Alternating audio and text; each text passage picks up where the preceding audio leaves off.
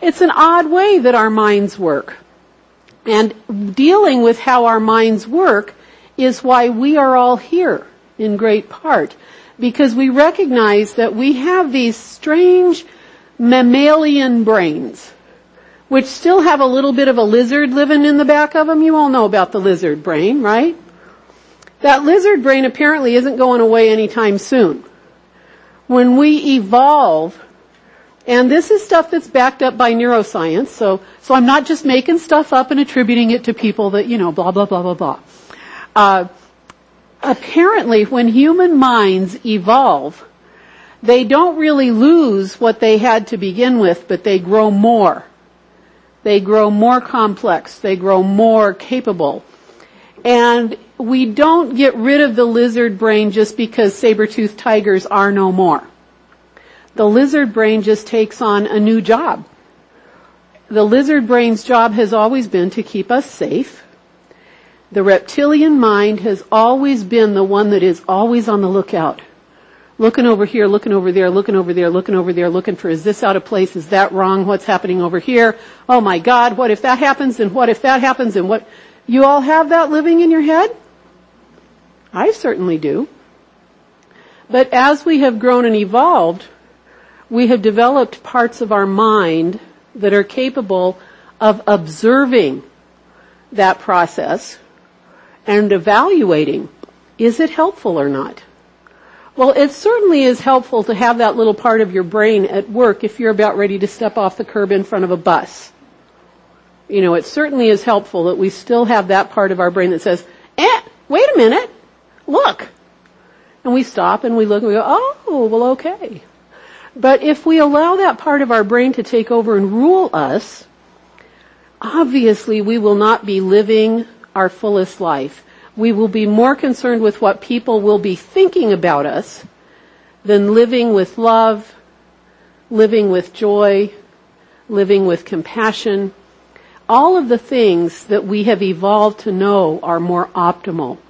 And so one of the ways, as we've been talking for these past few weeks, is to develop practices that will help us to train our minds to behave in a more efficient and optimal manner. And one of the very first practices that we talked about were denials and affirmations. And so this is the one that we speak here. This, uh, this is a reworking of a biblical verse through Charles Fillmore and on through a few years here in our community of evolution. And so this first part, we are going to let go of the things that are no longer serving us, and then we are going to affirm the truth of what we are. So if you will, I will invite you to speak these words with me. Releasing the things that are behind, I realize I am strong, positive, powerful, wise, loving, fearless, free spirit. I am the infinite expressing at the point I am. I am peace in the midst of all matters. And so it is. Amen. So hopefully you got another little paper. I think some of them are orange and some of them are purple. Mine is white. It's no big deal. It's still the same words. And hopefully you have one that says alignment, live the truth you know. Since the first of the year, we've been looking at what it is that unity actually teaches us. Uh, and that goes through our five basic unity principles. And the fifth of those is that we, it's not enough for us to just learn this stuff we have to actually live the truth that we know. Now, a whole lot of us, and, and I raise my hand, you know, way high on this one. A lot of us have read all the books. I mean, all the books. You go back to the 70s and we've read all the books. We probably read the first Wayne Dyer book when it was new. And, you know, we have been reading all of those books for all of these years. And the books all kind of go like, wow, wow, wow, have you read the latest Wayne Dyer book? And then we forget about that. And then, oh, have you read the latest Eckhart Tolle? And then, ooh, and then, oh, have you read the latest Brene Brown? And what we do for a great part along our journey is we're sort of skimming along the top of Oprah's bestseller list. Before Oprah, there was still a bestseller list, and we were skimming along the top of that as well. And so what we tend to do is we're all about whatever we're actually reading in that moment. But then it's kind of like we forget all that when the next book comes along. Have any of you noticed this habit in your life? Amazon loves that habit. Amazon just loves that habit.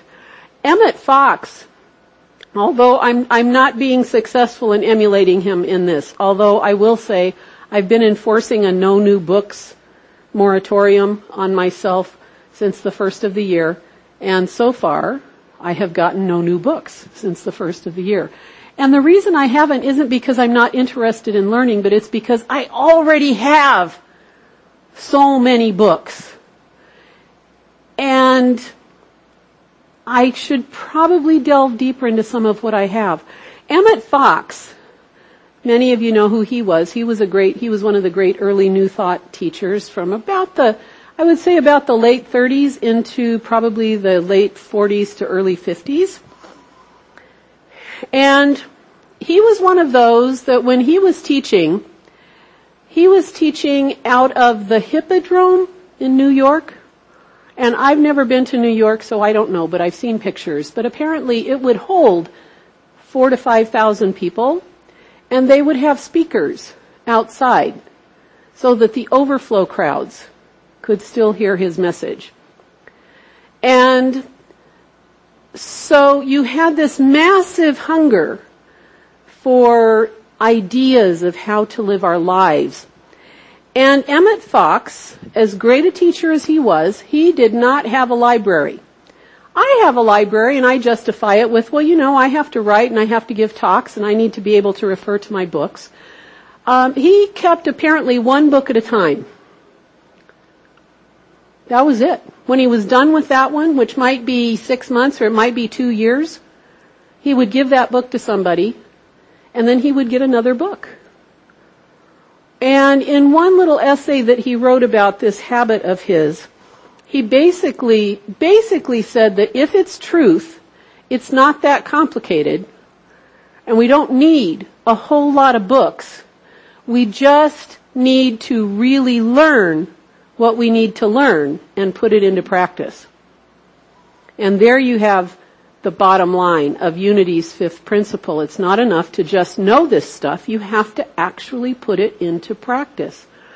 I have shared many, many, many times that while meditation is theoretically a foundation of our day, of our practice, that pretty much my assumption is that everyone in this room who has been here for more than three or four weeks has an awareness that they would benefit from a time of daily stillness. That's my assumption about all of you. And that's been my assumption for a long time because we all know that. And in my own life, I have shared several times that I actually never really made meditation a daily practice until I was being licensed as a Unity teacher and had to sign a code of ethics.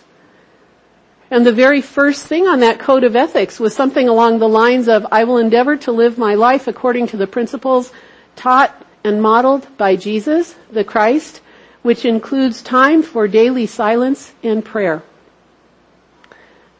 And I found myself with this official document, having to sign it and realizing, well, I'm kind of out of alignment right there on number one because my meditation practice was one of those things where I would meditate for maybe three or four days and then maybe six months later go, oh dang, I forgot to meditate for six months. So I would start again and maybe this time I'd make it a week or two and then it could be like three years later. I'm going, oh wow, I haven't been meditating much, have I? And it was literally, even though I knew it, my head knew it, everything I read told me and I agreed with it. No, it wasn't like I had a quarrel with it. I just didn't do it. And it was truly not until I realized I was having to sign my name as a licensed Unity teacher that I would do this that I actually made a daily practice of it. So we have all the good intentions of the world. This is where all that whole category of self-help books thrives on us and our good intentions. And I suspect that if we actually did as Emmett Fox suggested and found one book and really put it into practice, we wouldn't need all of the others. So this week, what I, what my intention is for this week's practice is that you will pick one. Pick one and put it into practice. Now when we say that our fifth unity principle, and I guess since we're talking about unity principles, I should just review. Our very first week we did this, I handed out a little card that said Oompa on it. Does anybody remember the Oompa card? Uh-huh, uh-huh, uh-huh. Anybody remember what the first O is? One power. There's one power, one presence. One. What about the second O? O, O, original good. If that one power, that one presence is good without opposite, and if we are created by, through, as, from that, how could we be anything but good? We do not teach original sin in unity. We believe that original sin is a mistake. We are created from good without opposite, so how could we possibly be anything less? It doesn't mean that everything we do is quite so wonderful. But at our core, when we can remember to be what we are, that is good. The M is that it's through our mind, the activity of our mind that we create our life's experiences. That does not mean that we created the diagnosis. It does not mean that we created the bus that's going to mow us down if we don't look at it. What it means is circumstances happen to everyone. We live within collective consciousness. We live in a human culture, a human species that believes in things like war, that believes in things like illness, that believes that competition is the only way you get ahead. The collective consciousness of humankind is still having an effect on us even if we don't believe in war. And even if we don't believe in illness, we still live within that collective consciousness. However, we have a mind through which we get to choose how we experience those circumstances. Pretty much most of the things that happen to us can be looked at as good or bad. And I would bet everybody in here knows somebody for whom the divorce was the best thing that ever happened to them. Somebody for whom losing that job when they were 37 was the best thing that ever happened to them. Others, of course, the divorce was the worst thing that ever happened to them, and they're going to spend the rest of their lives bemoaning that tragic thing. So our third unity principle is that it's our choice we get to choose how we meet the circumstances of our life. We create the experiences of our lives with our mind. And that means we want our mind to be working optimally. The P, of course, is prayer, and the A is action. As in, pray and move your feet. So when I say it's not enough just to know these things, but we have to actually live the truth that we know. Now some of you may be instantly going, yeah, but I probably have read all those same self-help books that she has, so I know an awful lot of that stuff, but I can't possibly do all of that stuff. It's too much. Well, so here's the thing. Pick one. Pick one. And if you have mastered one, if meditation, and I would suggest meditation be the first one, but that's up to you because you're the boss of your own brain. You are the one who gets to decide. But if you have a solid meditation practice, add one more thing to it. maybe begin investing time in journaling or core values research or I don't know, whatever it is for you. The principle doesn't say that we have to live all of the truth there is. It only says we have to live all of the truth we know. And we don't have to do it all today. If you can, that's wonderful. But if you can, I suspect, I suspect you're not here. Some of you I hope would be. And I hope if you are living every bit of truth that you know, and that I don't know that, that you will let me know that so we can have a talk. Because your journey is important. So it's not enough. The Facebook equivalent of this is that our thoughts and prayers are fine, but we have to do also.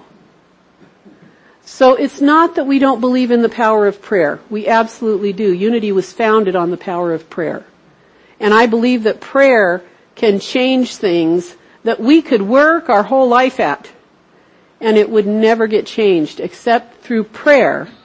We come together on a level that is not interfered with through the collective consciousness so much.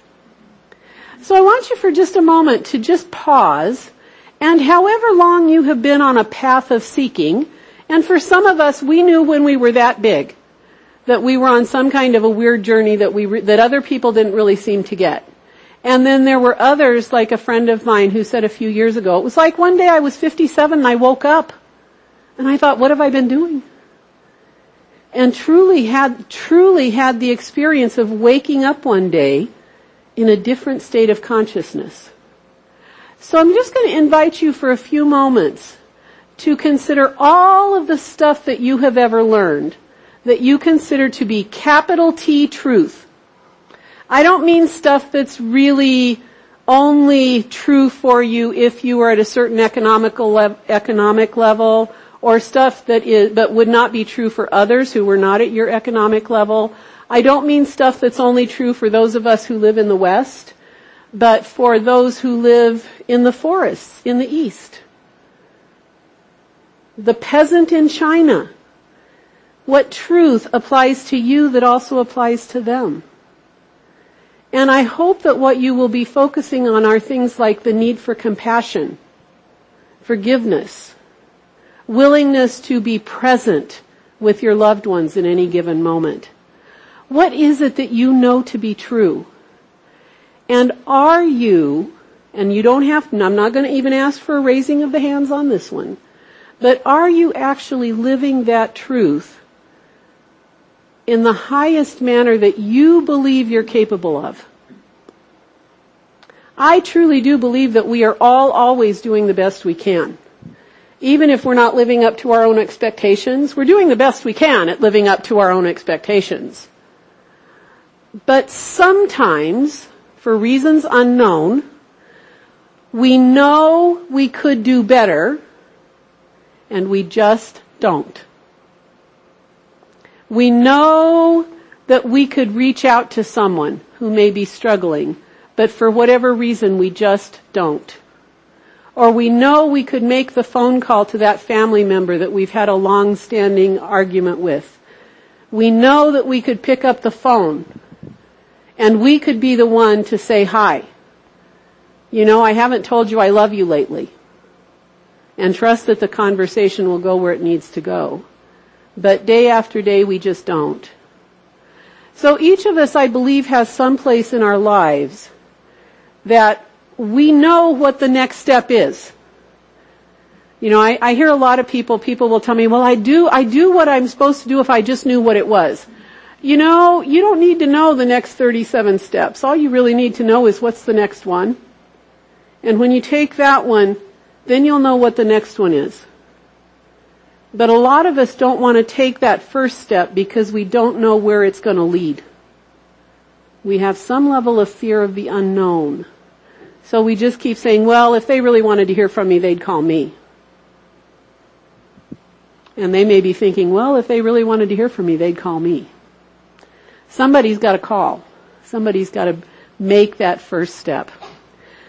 So as we move into our time of quieting, one of the steps in our prayer process is always just simple concentration. And that doesn't mean that we're squinting up our face and we're really trying to concentrate. It just means the direction I'm inviting my thoughts to are what are the highest and best for me in this.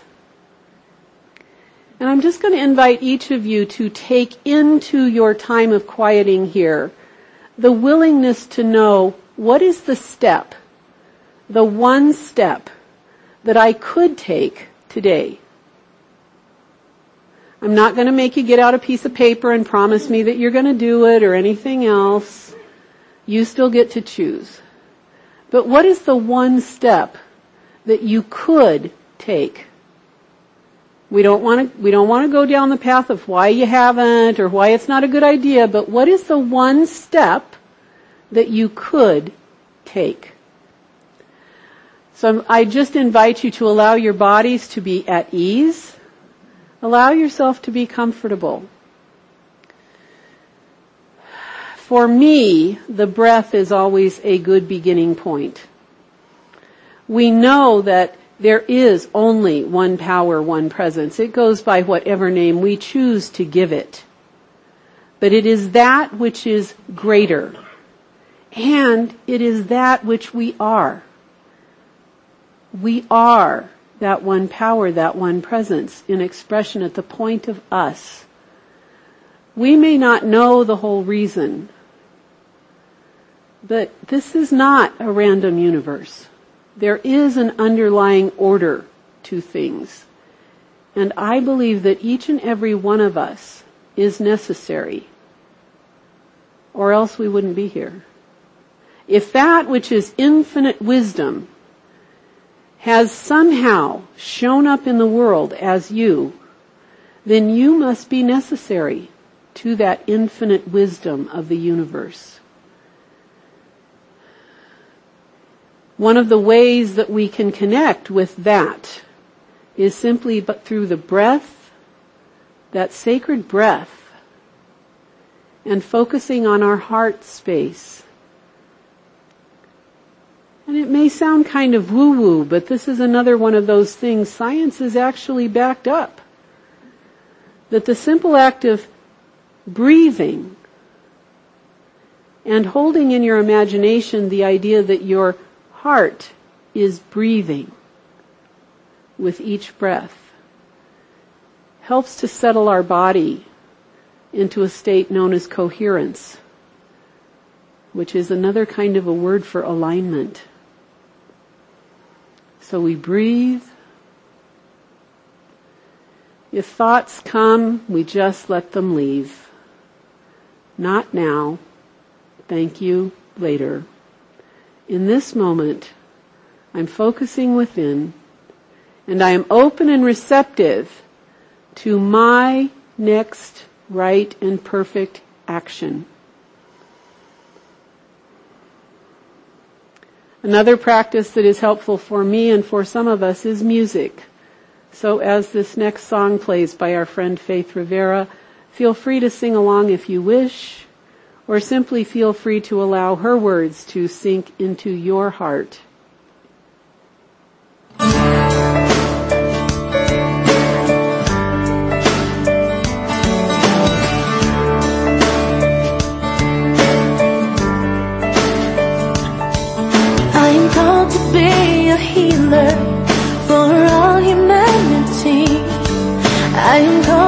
Be a dreamer believe in what can be.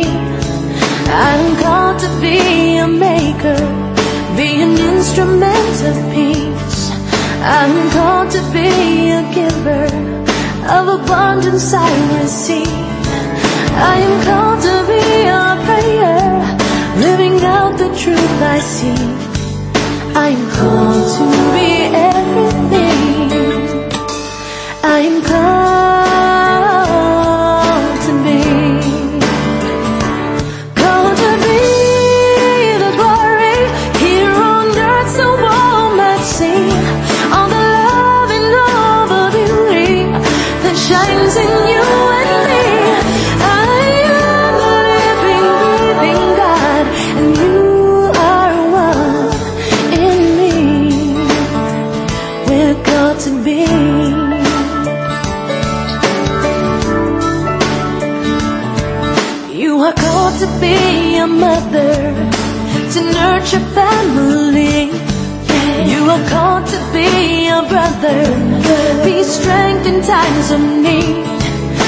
are called to be a neighbor, see a friend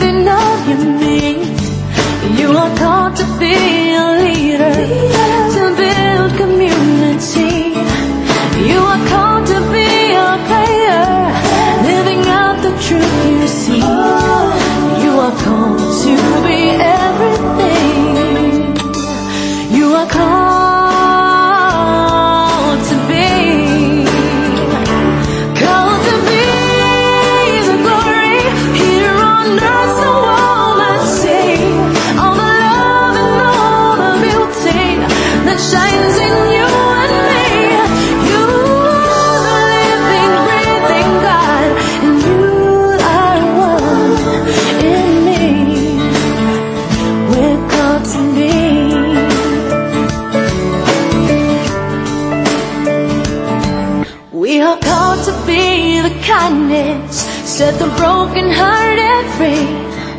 We are called to be forgiveness, where pain has run too deep.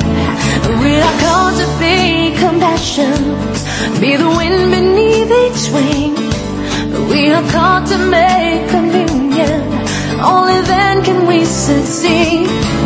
We are called to be a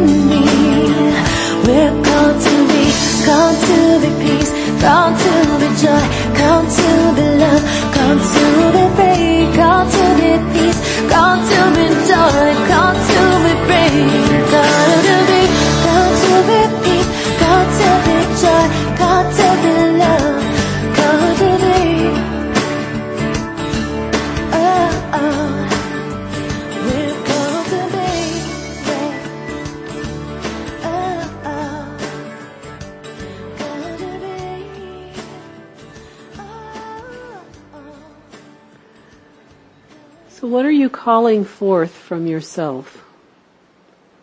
When we talk about a calling, we're not talking about Moses up on the mountain telling us all that someone out there named God has told us this is what you need to do.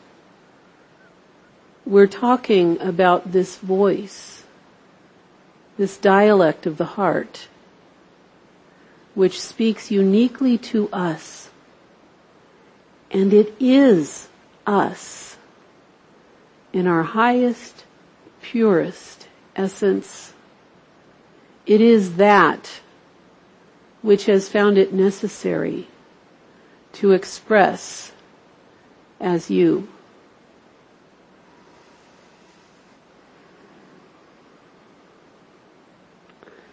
You may have thought that you needed to wait your whole life until some big grand plan was revealed. But for the most part, the world isn't made better by big grand plans, but by an endless and countless number of small acts of compassion, of truth, of willingness, of the decision made in our soul to live life fully.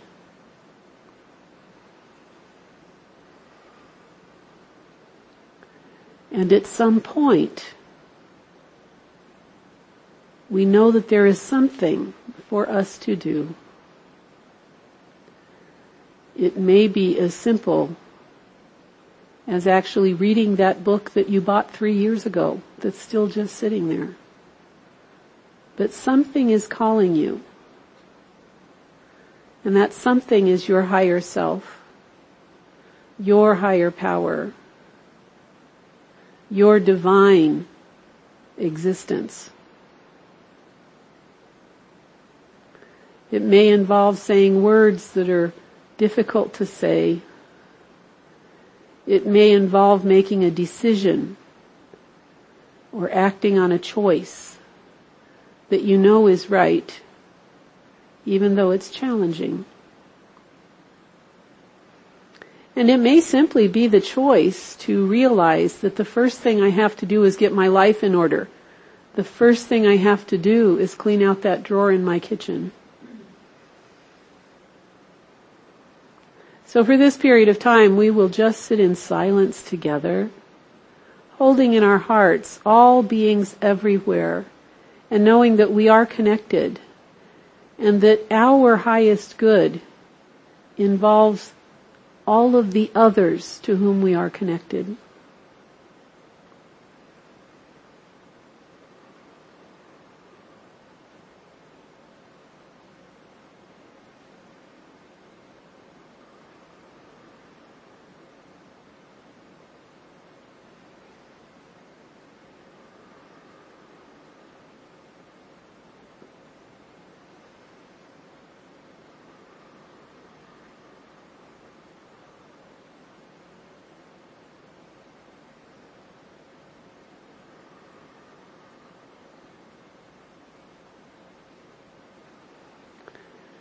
And if a thought has come to you of a next step to take, ask yourself for an honest answer. Am I willing to do that?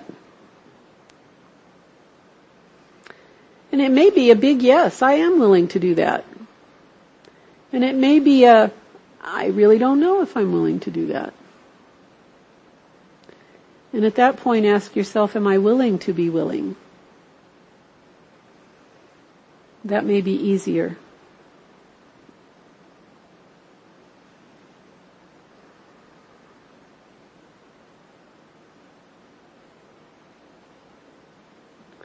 For each of us here, for each of our friends who are not here present with us, for everyone who has asked for our prayers, for everyone everywhere, all beings everywhere.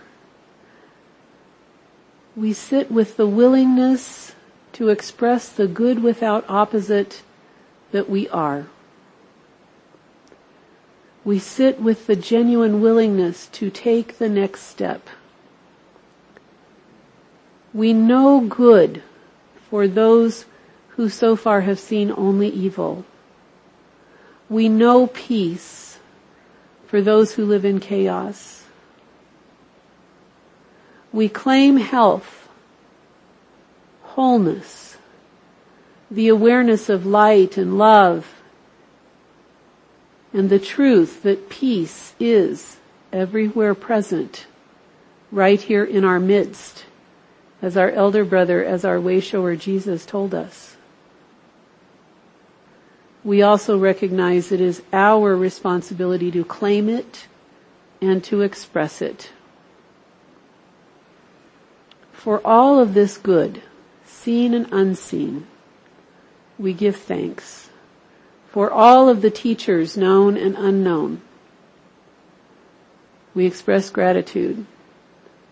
And we go forth today knowing that each step we take in light, in love, and in peace has just made the entire universe that much lighter and more loving and more peaceful. We know all of this is so. We know it is true. And so it is. Amen.